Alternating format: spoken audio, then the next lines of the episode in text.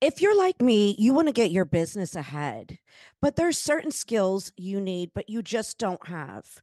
If this sounds like you, then you need to head over to Fiverr. They have a whole array of professionals that can help you in different areas, from design to writing, marketing, and more. They have you covered. I seriously can't tell you how much Fiverr.com has helped me along with this podcast. Um, I've used them so much for this podcast. It's been unreal. They make my flyers.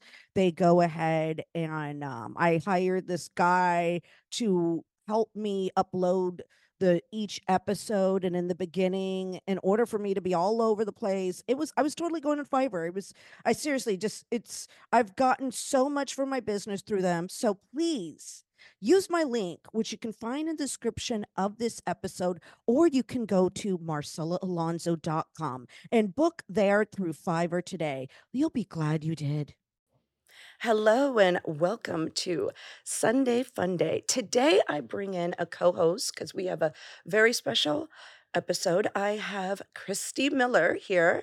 Hello. And we are doing a beautiful tribute to the great comic Marilyn Martinez.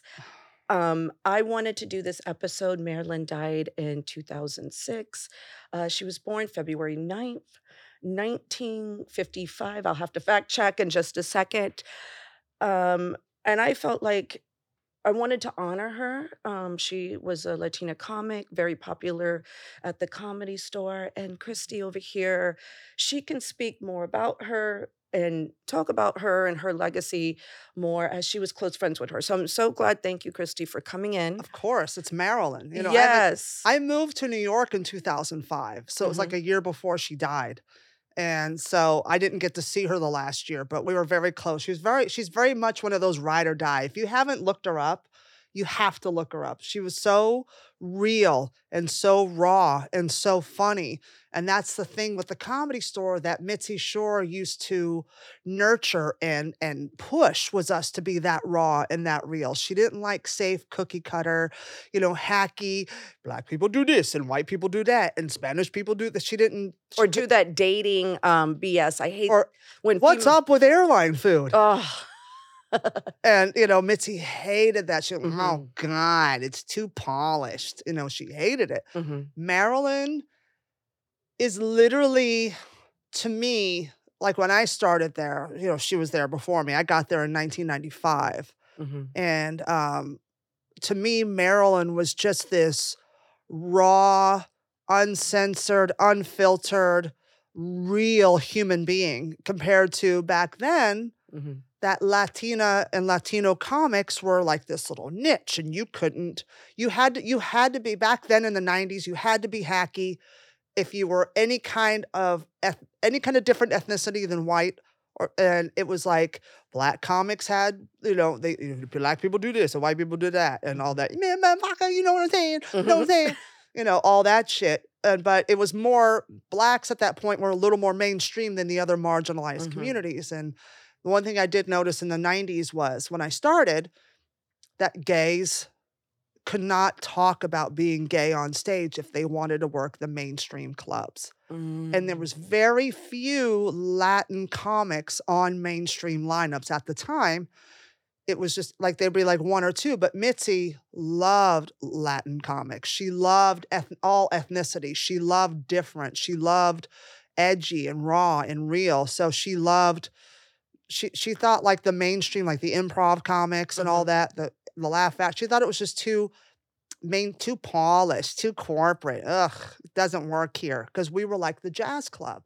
So Marilyn Martinez is basically a product of what the to me she's a great representation of what female comics were like Yes. and that Mitzi supported and pushed Mhm. because she wasn't your typical Latina comic. She just laid it out there. Like she didn't care. She didn't give a fuck what people thought of her. She was like, uh, you know, I'm a fat bitch. What the fuck? You, so what? I eat. Uh, there's nothing wrong with me. I'm just a Right. fat bitch. Like she owned every pound of herself. What really um kind of It's bothers joke, me is, you know, she was very good, similar to Roseanne, but why didn't back then nobody give any Latinas any chance? Her comedy They weren't ready for it. they weren't ready. Mainstream comedy was not ready for la- a Latina leading lady or you know what I mean like that like remember back then like black leading ladies and leading men were just coming into Right. you know we had Cosby in the 80s but Yeah. you know he was what white people were safe around Yes. you know Yeah. and to find out hey, they weren't Yep.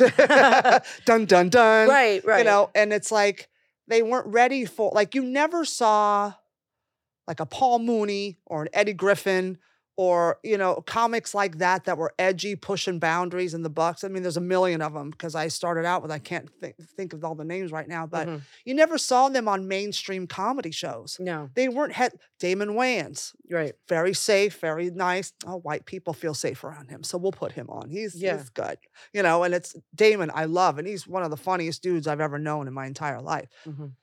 Uh, but you never saw like like a Latina, you know. Like Mhm. look, look at Paul Rodriguez was like their big Latin comic Yeah, in the yeah. 70s and 80s, and he wasn't even mainstream, even though he was. But, but for Latins, he was. But Yeah. for whites, he wasn't. Growing up, the big names I remember first number one was Paul Rodriguez. Yep. And then um, George Lopez wasn't. It was way, way when, George Lopez didn't hit until the 90s. Right, and it took his show, late and it took his show for to people to even recognize who he was. when he got his late night talk Mhm. show, that's what helped whites and mainstream digest yes, a Latin man, a Latin leading man, you know, somebody that didn't look like them as a host, as like whatever, the people, like get over yourselves. But that's just how, because people forget, like we live in Los Angeles, we live in New York City, the two biggest cities, the two most, you know, open and very integrated cities. Well, LA's kind of separated and segregated, but we, you know Mhm. what I mean? But Right. it's like Hollywood. Right. Hollywood's very integrated now. And we come from these big blue cities like this, very liberal, open, anything goes, everything's accepted. We don't give a shit. We're Mhm. very open.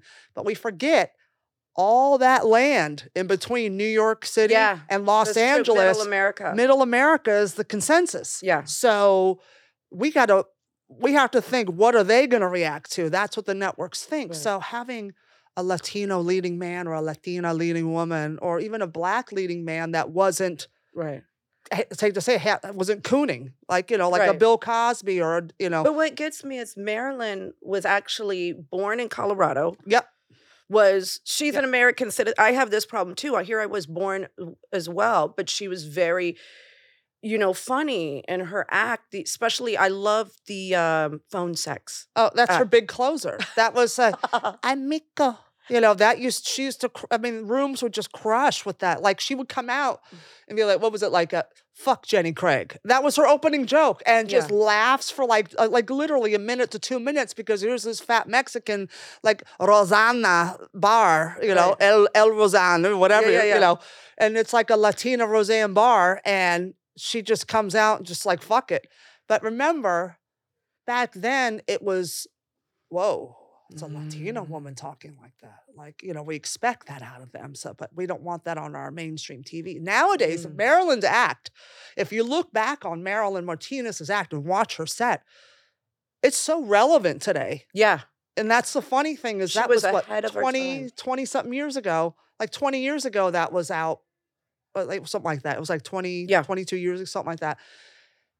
And now that actress, she could come out today. Like she can come, we could dig her out of the grave and put her on a stage and do her same act and she would murder. yeah, But it would be taken differently because now with social media, now more people that are not, you know, that are in the cul-de-sac that, that don't live anywhere near black or brown people or anything different than them. Well, you Right. ain't from around here, eat you.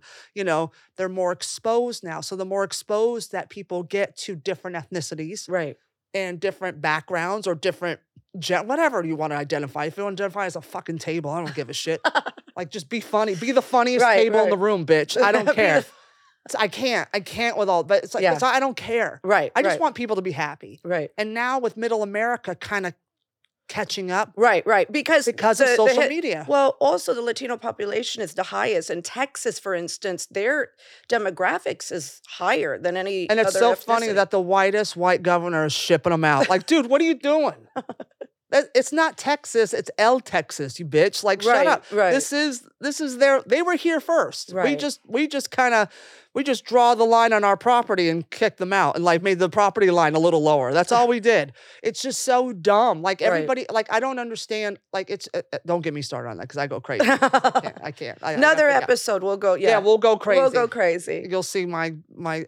I'll be like Norma Rae standing on the table instead of union. I'm like immigrants. So, Yeah, but it's like it's so funny because now, but just with everything, everybody's more exposed to that. And, and Marilyn did grow up in a very white community, a white suburban community, but she was teased and bullied so much.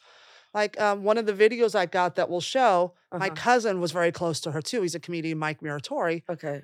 he was he was he you'll see the video he he was telling stories about like like when she was in the hospital before she died but like you know how like one of her um requests to her husband to not bury her in a box in the ground because she's scared of being in the ground because she was put in holes as a kid and they'd have to dig her out like the white kids would bully her and bury Oh her in my hole yeah it's she was tortured marilyn was very tortured and because she was the only brown girl In the yeah. in a white society. And remember, she was born in the 50s.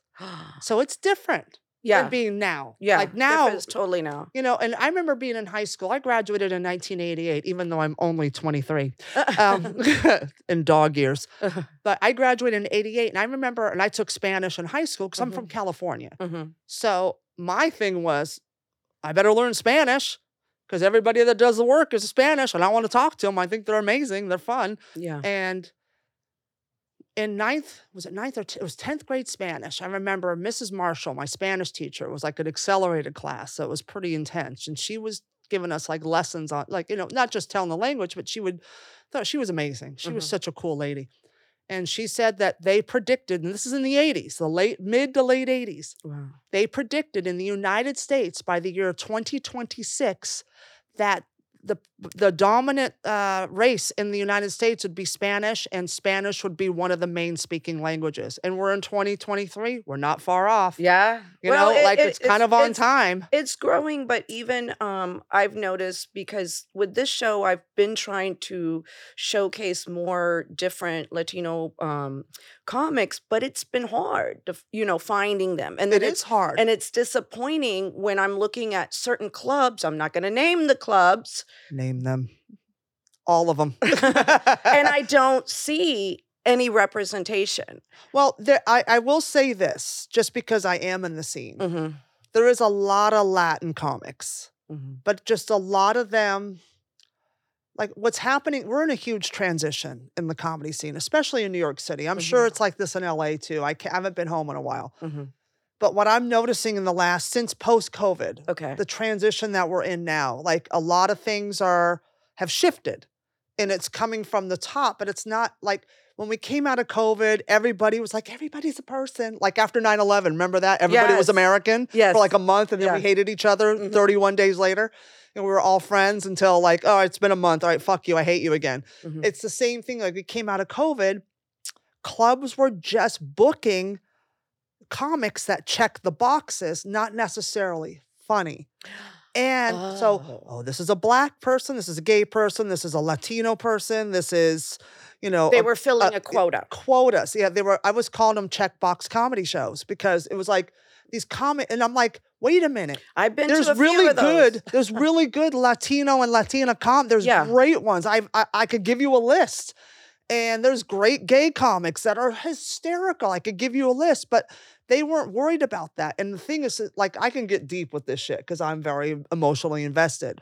Whether or not it's true or not doesn't matter. But if you think about it, because being a woman comic, remember, we were ostracized in the 80s Yes. and 90s. I'm still seeing women co- comics being ostracized. yeah, we, we they give us a little and then they pull back because what they do is they book based on the checkbox versus Mm. how funny are you? Or with women, they book us on, you know, can I flirt with you and maybe sleep with you?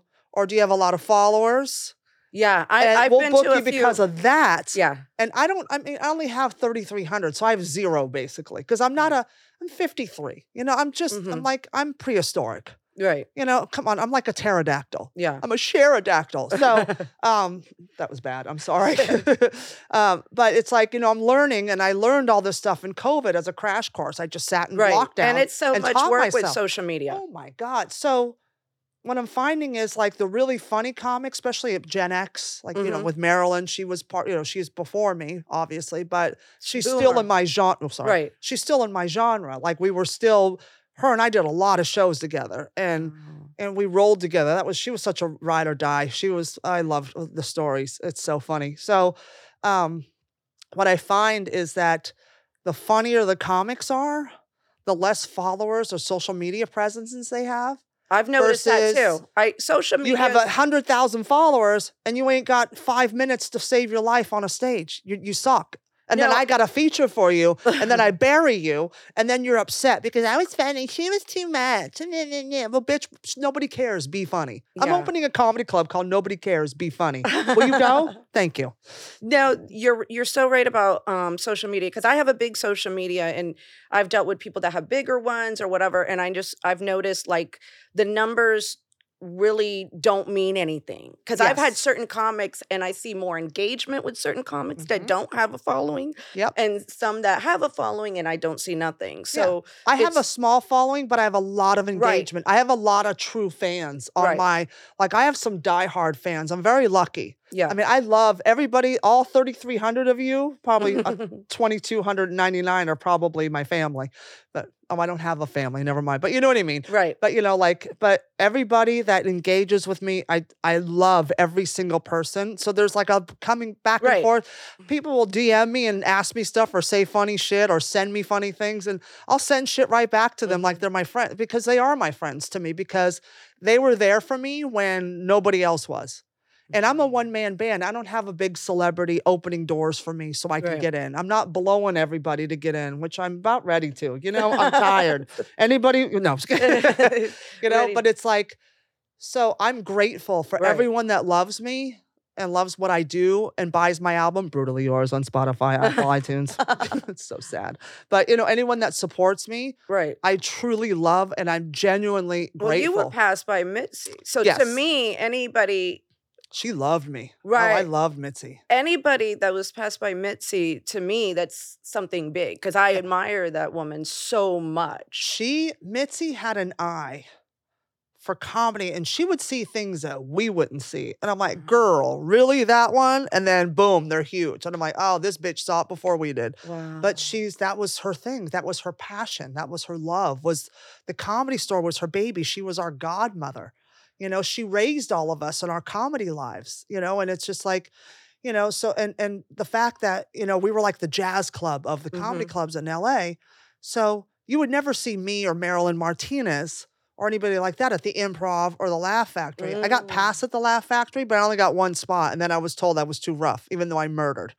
Because Mm. people people want real they do. they want real. They don't want safe. And uh, like I always tell people, like, and it's fine if that's what you do, because I'm not good at it. So anyone that can play corporate gigs or be safe or do cruise ships and go, did you hear the one about the airline?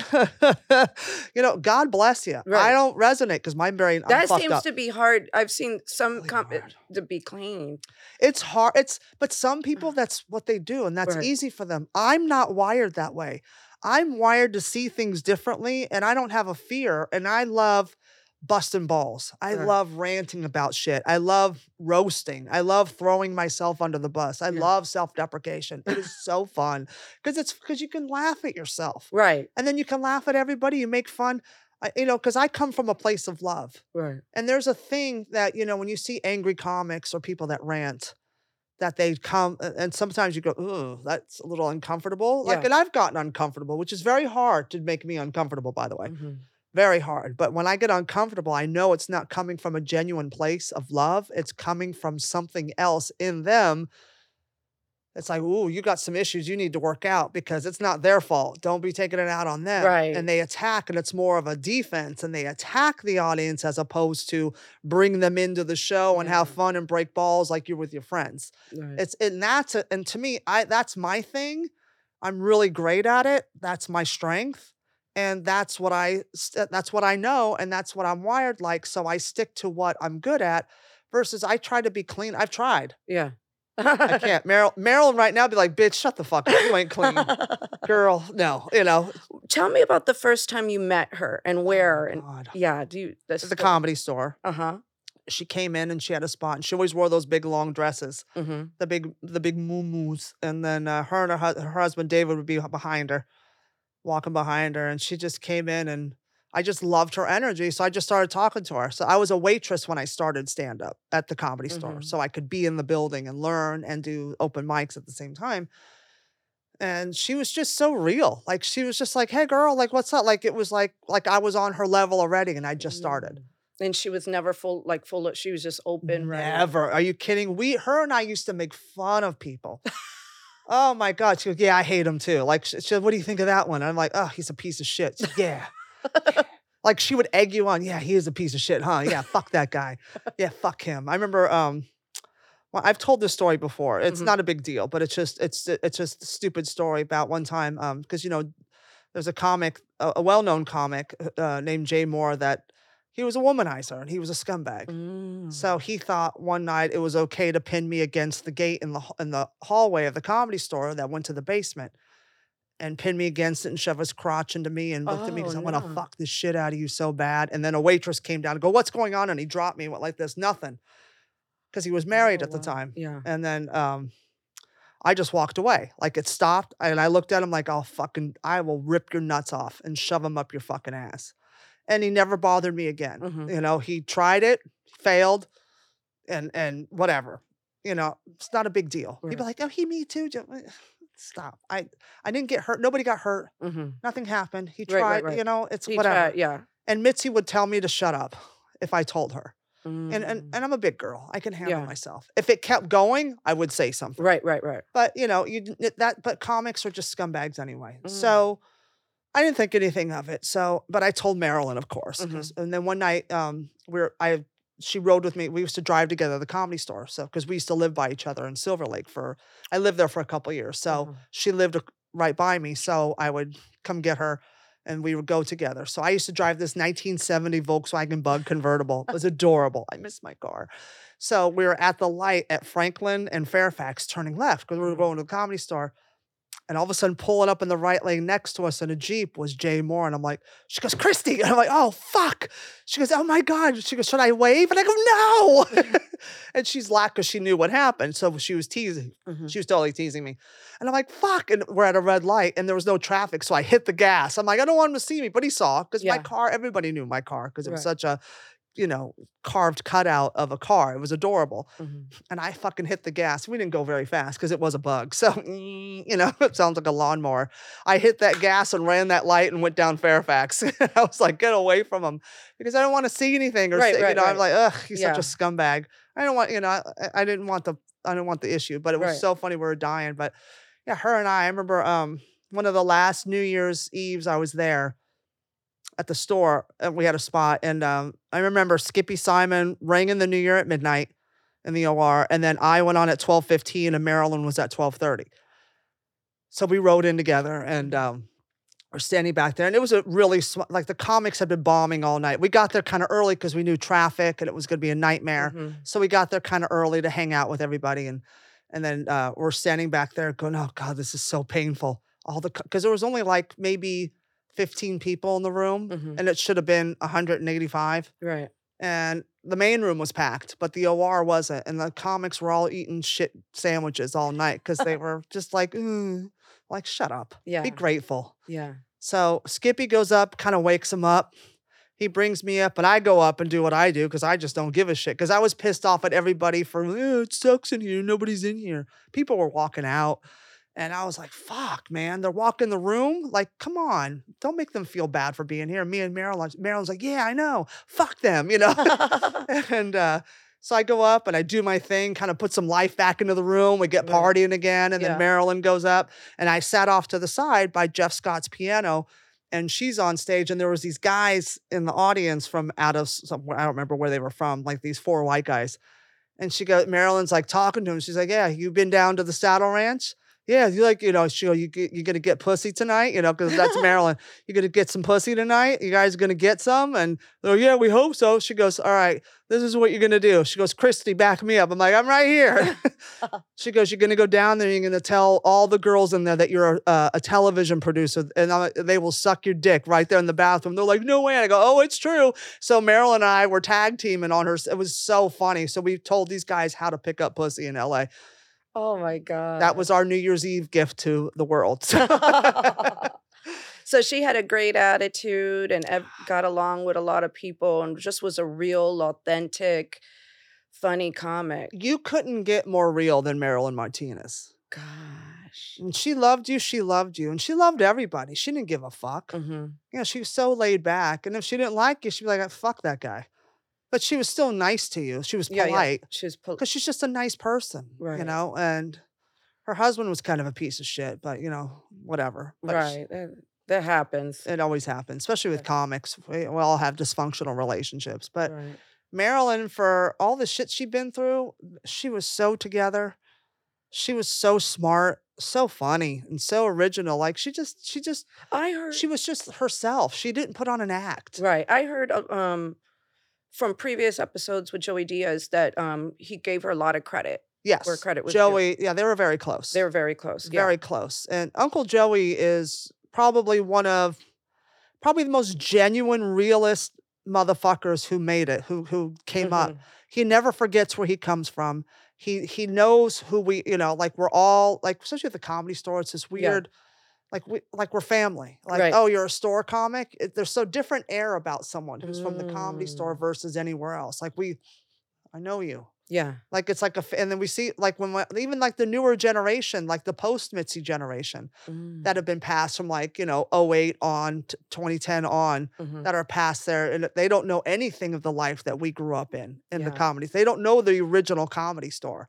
They know the comedy store 2.0, which is fantastic, Mhm. which I'm so grateful that it's going stronger than ever 53 years or 52 years, whatever. uh, Wow. yeah, 52 now.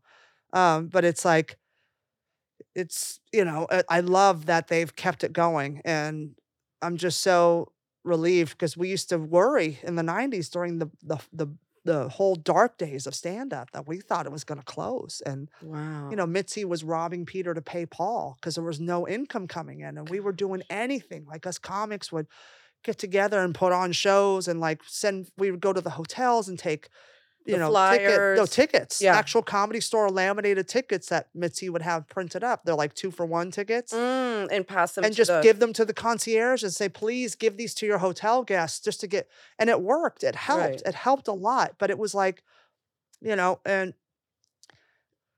so these kids today they don't know what we went through Right, right, right. and how and you had to be good back then to Yeah. get stage time because we didn't have social media or anything like that and so we were like flyers on car windshields standing out by the whiskey a go-go going to the rainbow bar and grill going to the hotels doing shows in coffee shops and laundromats anywhere that would let us wow. and Mitzi would let us do our own private shows, independent shows upstairs in the belly room.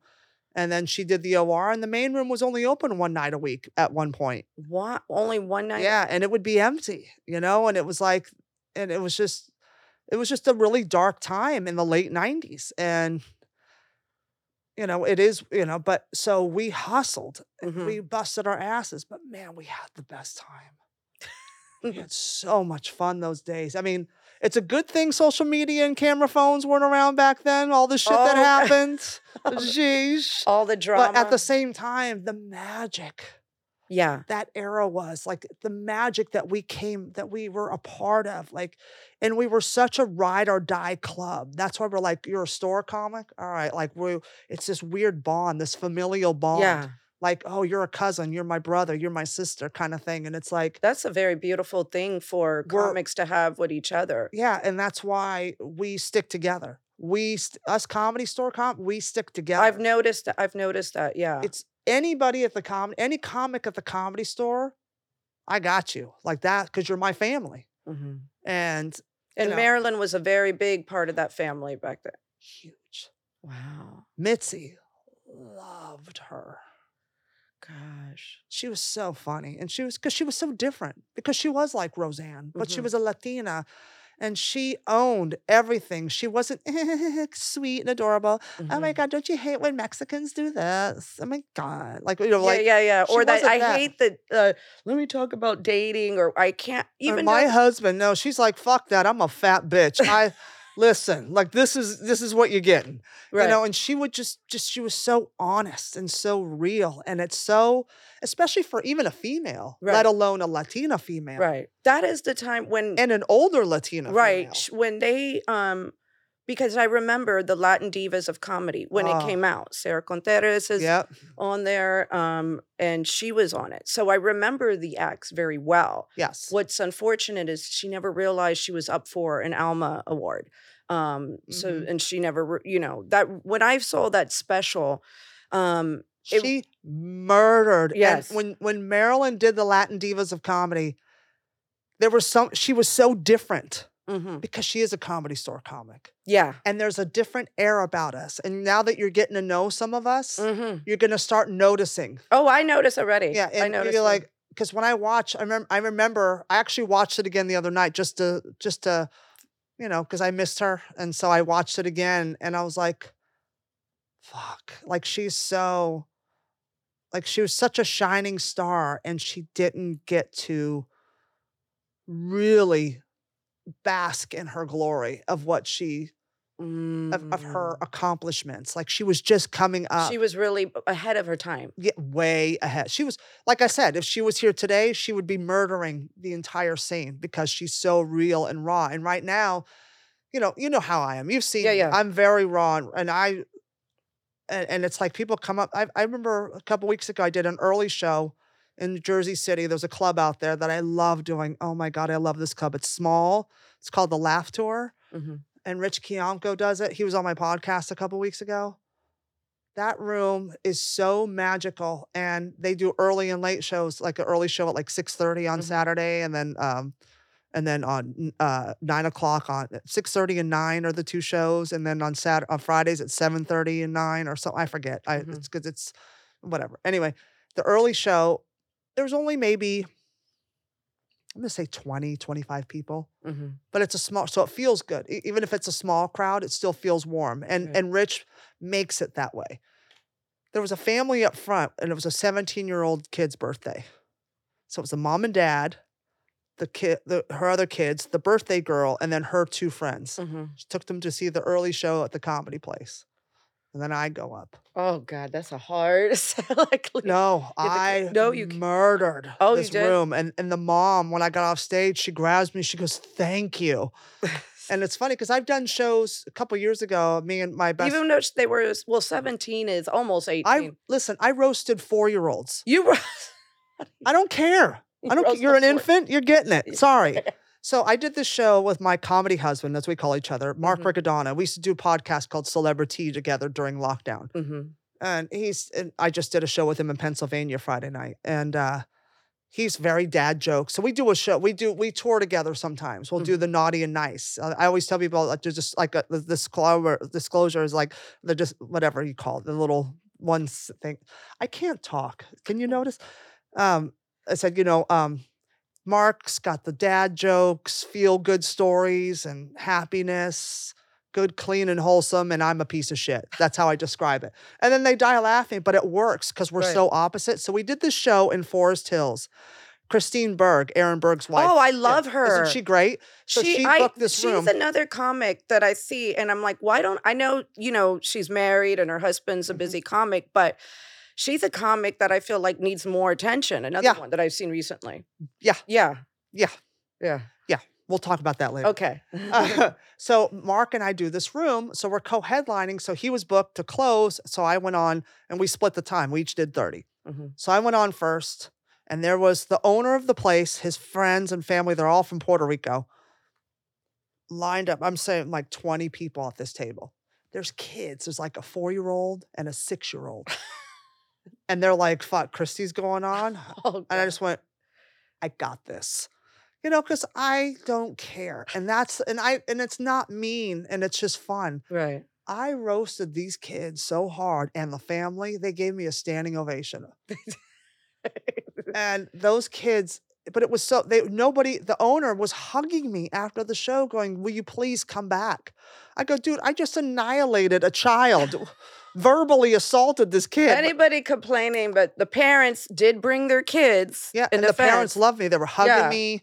They were taking eh, to get my social media. They were grabbing me. Wow. yeah they were loving it because the thing is it's just that when you're like and this is oops sorry just Uh-huh. when we um this is like another thing with the comedy store you know like mitzi really just allowed us to be ourselves and to be free and then opening for paul mooney all the years i opened Oh, for yeah, paul yeah. mooney he really pushed me with that freedom to be myself like he really helped me peel those layers as a young comic and really get to the root of my Yeah. insane sense of humor and my point of view. And when you're that real, and Marilyn was the same way, you know, that's why a lot of people were afraid of her. They didn't book her or she didn't get her flowers yet because she was way too ahead of her time because they weren't ready for someone like Marilyn in the Latina community, as let alone the white community to accept a Latina Right. uh, Because it's, leading it's lady. I, I see it myself where it's very hard, Mhm. even with this podcast itself, to get the numbers because people want to listen to stuff that I identify. So right away, Mhm. it's you know here i am latino myself getting the audience in there you know what i'm saying? And then we have you have mexicans ver- the west coast versus the east coast. So Yep. you have mexicans over on the west side who are wonderful people great people. I love the audience but then you have the puerto ricans and then you have the cubans down i'm half um, cuban. And it, it it's kind of like all the latinas don't really support each other in a way. And it's Yeah. a kind of very of sad situation And too and to oh god damn it. Let me sit on my hands. Okay. yeah And another thing with that too is on top of that, how Mm-hmm. the Latina, com- like they're very, I- they are. Puerto Yeah. Ricans are against Dominicans, Dominicans Oh, are against Cubans, yeah. Cubans are against Mexicans. Ah. It's like a whole thing. yeah It's just weird to me, but it's also um, women.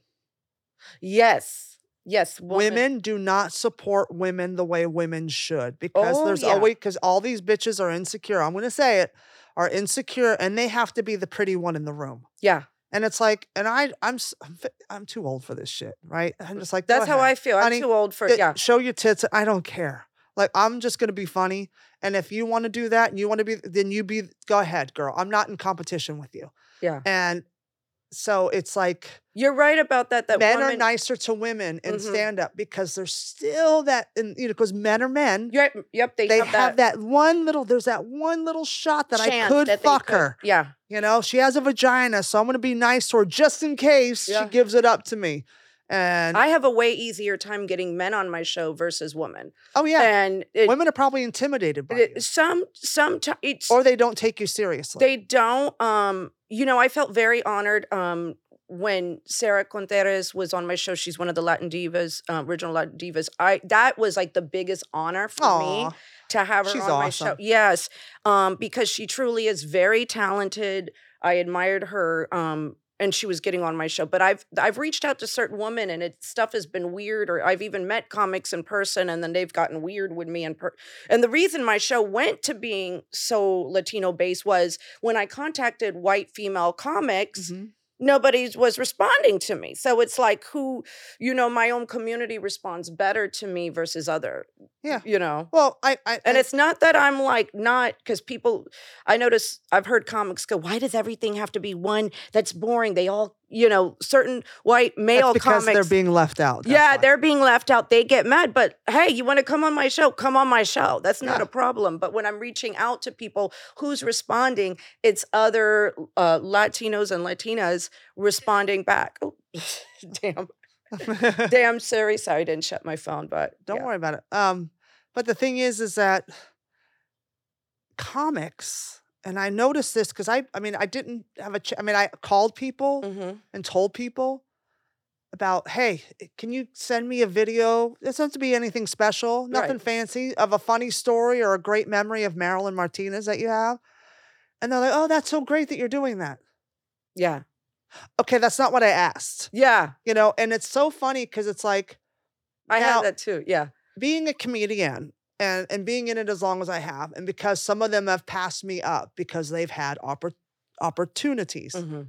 And which is fine. I don't care. You know, you figured the loophole out and you did it. You Good. deserve it. Good Yeah. for you. I want I want us all to win. Right. All I care about is we're all at the dinner table. We're all eating. Who cares? hmm So I don't care how you got there. It's not my business. Right. So um, because I didn't do those things, so I'm a one man band, so it's a little harder for me. And Marilyn and I were very much the same in that sense. Like we were no bullshit. Like that, don't come at me with your penis out. Like I don't have time for this. And now, now that I'm 53, I'm like, come at me with your penis out. Like, what do you got? Let, let me see what the offer is. You know, Yeah, like it's like that. But we were young. Like I knew her in my 20s. Mm. You know, and she was already like 40 at that point. Like you know, So she was a good mentor for you. yes. Wow. She really was great at letting me know that it's okay to uh, to do what I do. Like she was one of them that really supported me and she's like don't succumb because people would tell me, "Christy, should wear a dress on stage. It, you, you sh- you're a little harsh. Maybe if you wore a dress, it would soften up your act. Maybe you shouldn't curse. You know, maybe you should tone it down every day. You should put your hair up. That'll look sweet and innocent. Maybe you should just dress. And I'm like, what the fuck? You know, why But you? to, to me, for and Marilyn's like, fuck that. You fucking do what you do. You and Mitzi was the same yeah. way. You know, and I was just a kid. right. But I so I just did what I wanted to. And I always did what I wanted to do. And I think that's why Mitzi loved me and why she was so good to me was because I just marched to the beat of my own drum. And that's why Mooney and I, when I first met him, I almost p- fainted. Like I almost died. Like Wow. I, he was the only one I got starstruck over because I loved him so much because he was so just he was I've interviewed com- certain comics and I've gotten nervous and sort because they're the way I look at comedy, it's such a beautiful art form, stand up Mhm. Um, but I have interviewed certain comics, most recently Ty Rivera that I interviewed, right. And I got starstruck because watching some of his acts were so good. yeah, he's and great. I and he was so great interviewing, but I I had a little moment, and it was like, Right. wow. And well, you really respect the Yeah, craft. You know, you yeah. love the craft. And and it's like, so do I. I'm such a fan of comedy. Yeah. Like if you're funny, I'm gonna be your biggest cheerleader, even though we Yeah. work together. Or if you're I, I love funny comedy. yeah, I could watch it all day. Yeah. That's why I like to get to the clubs early and watch. Plus, also too, in case you know, I could I sum up the show with my opening joke. yeah, But also, I want to be entertained. I like to feed off the audience, see what they're reacting to, and if somebody bombs really bad, then I can make fun of them. yeah. But at the same time, it's like I love when comics kill in front of me because it makes my job easier. Because then I could come out with both guns blazing and just jump into my set as opposed to, oh, I just walked into a cemetery. Let me undig the graves, yeah, pull yeah, the bodies out, put them on a chair, wake them up. You know, it's it's a lot of work when someone's when Yeah. the show sucks. Do you have any um stories of touring with her, like an anywhere else besides other than Los Angeles with uh Marilyn? Like we never did the road together oh, you never did the road together. because she would do if she was on her circuit, she and then I was on mine. Mm, okay, So we never did the same shows. I mean, we did it in the city. right, right. We do same shows, but we were always at the comedy store because Mitzi gave us so much work. Okay, so So always were at we were yeah. always with her. I was always with her at the comedy store. Mm. At the comedy store is such it's so different than the clubs here.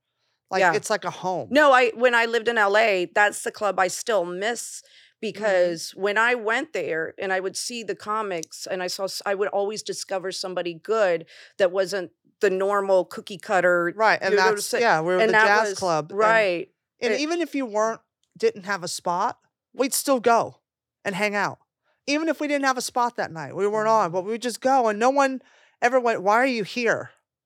Oh, you're hanging out? thing. yeah because i've heard at other clubs where New York don't. City, they Oh, look at yeah. you like, why are you here? You don't have a spot. You saw like you're not booked. Ew. It's so gross. that's such a negative uh it's so bad. But like that's the thing with the comedy store, you know, even if you weren't on, you showed up, you Mhm. hung out, yeah you know, because it was just like we were all family. We all looked out for each other. yeah And sometimes uh, nights when you didn't have a spot and you'd show up anyway, it was more fun because you didn't have any pressure to go on or do so. You're like, oh, I gotta, you know, I'm gonna go on, then come off or whatever. But it's, you know, but it was never, wow you know, it was just it, you never felt bad for not having a spot. Like, you know, Mitzi gave me a lot of spots. She gave me a lot of work. And but she never, even in the nights I wasn't, I never felt bad about being there, even if I wasn't on. Like, oh, you're here. Yeah, you're supposed to be here. Duh, because you're family. You know, Now, we all stuck together. um, about when she passed, share would um, but what you were you had already left, and that's when you went Yeah, to I I left a year before. the last. she. Share about the last time you spoke with her. Okay. Um, I had found out I was living here and I was working at a gym, and And here is New York. But yeah, and uh, who called me? Was it Luca? It might have been Luca Palanca. Mhm. Because he always tells me the one the 411 luca and i have a clip from him also. Because and uh but luca loved like loved her and she loved him a lot but luca's great. Luca's tammy pescatelli's husband. He was Mm. also a comedian. It's funny because i met him first when he came to the comedy store. We got really close him me him and his cousin antoinette and then he moved on to do movies and stuff and then tammy pescatelli comes in her and i get really close Uh-huh. and then I leave to New York. Luca comes back to the comedy store. Him and Tammy meet, fall in love, and get married. So then they come back to the East Coast. And I'm like, oh my God, two different decades of my life have just merged into one family. wow. It was crazy. But Luca did a movie. Him and uh, Peter Dobson did this movie. It was called Choose Life. And Marilyn played a part in it. And he sent the clip of oh, the movie of her at dying. It's so funny and Oh. he and she had a he told a funny story about it. She goes, you know, he goes, Marilyn, I'm doing shooting this movie. I want you to be a part of it. And she goes, you know, Luke, I love you. I'll do anything for you. You know that. So they go to shoot the movie, and they're you know beating her up, and they pull her wig off, and she's Mhm. screaming and stuff. And after they wrap after they wrap the scene, she looks at Luca and she goes. If I would have known I was going to get fucked in the ass the entire scene, Jesus Christ. Like it was so funny, but it was but when you see the clip, you'll Mhm. understand it's so it's a riot. It's his favorite moment with her. And that was what he sent to share. But um I got a call that she had collapsed in the street from the Oh. cancer and it was like stage 4. It was like far gone because she never, you know, who thinks to get checked for colon cancer? Right, right, right. So I find out and I call her and she answers and, and uh, I heard she was in the hospital and um, I call her and she answered her phone and I said, "Oh my God, are you okay?" And she's like, "Yeah, girl, you know I'm fine." I go, "Oh my God, do you want me to come home and take care of you?" I'll do. it. I'll drop everything and come Right. take care of you. I don't give a shit. No, girl, I'm gonna be fine. Don't even sweat it. No, don't come back here. Stay there. And I go, Are you sure? Because I will Right. leave, Oh, come home and take care of you. Because I know David's not. Mhm. And she laughed. And I said, I'll be your husband. Let's do this. I got it. I go, but please, I will come home. She's like, No, I'm good. I'm gonna be fine. Don't worry about me. And I said, Well, of course I'm gonna worry about you. I love you. So, you know, we hang up and then she died soon after that. Oh, So, but um, I'm glad I at least I had that. you had the closure with You know, her. at least I got to tell her I loved her and I will come home and take care of you. And she would never want anybody to um, interrupt their life for her. Like she was so strong, but it's like I would have. Yeah. I would have. I would not have given a shit about any of this. I would have went home and took care of her Oh, because she she would. You know what? She would have done that for me because that's who she was. right, She was such like I always tell her she's my ride or die. right. Like we would just, you know, she would come over to my house when I lived in Silver Lake, me and my gay husband, he was my best friend. And uh listen, gay husbands, best friends are the best, Yeah. best spouses. Oh, I have a couple. Like, yeah. And uh, we lived together and we had a dog, but we had a big backyard Right. in Silver Lake and we'd have a lot of barbecues. So Marilyn would come over and hang out with us because, you know, she loved the gay boys and they loved her because she was a trash talker. But we'd Mm. have so much fun. And it was just like, she was just such a light in the room. She was just, she was like gone way too soon. Yeah, Not fair. And I still get mad that she's not here with us. yeah. Well, thank you so much for coming on Oh my and God, I love being you. my co-host today. And uh, hopefully we can honor her memory with this episode. Um, because I really wanted to do it, and sh- you I know, know. I You've been wanting to do this for I, a while. I wanted to do it for a while and I didn't know how about going, but um, you know, thank you again because I really, really appreciate it. And when I hearing stories like this, I love to hear because I look at her and I'm like, what a shame that, you know, um, and in a way it it influenced me a lot to see people like her and Sarah as well, in the future that you know we can do other things latinas and, and latinos we don't have you know we need to push Yeah, you can for be leading. Yeah, yeah you can be leading ladies. You can own your own empire. You can do whatever you want. That's the beauty of it. And don't let anyone tell you not, because I'll fuck them up. thank you can you tell my audience where they could find you and if you want to promote anything Yeah, I'll be in prison after this show. I'm just kidding. um, you can find me on all the socials at Christy Miller Comedy. That's my YouTube channel, Instagram. I don't use TikTok because it's retarded, but um, uh, but I use mostly Instagram and Facebook. It's all Christy Miller Comedy. Um, I have an album out on iTunes, Spotify, Amazon Music, everywhere you stream music. It's called Brutally Yours. Please download it. And uh, yeah, if you love me, please follow me. I'd love to have you. And if you hated me, I've been Kathy Griffin. um, and my name is Marcela Alonso. You can follow me on IG, Marcela Sobella, Facebook, Marcela Sobella, YouTube, Marcela Sobella. Uh, go ahead, join my Patreon at marcellasobella.com. Thank you so much Oh, for being for on having me, Sunday.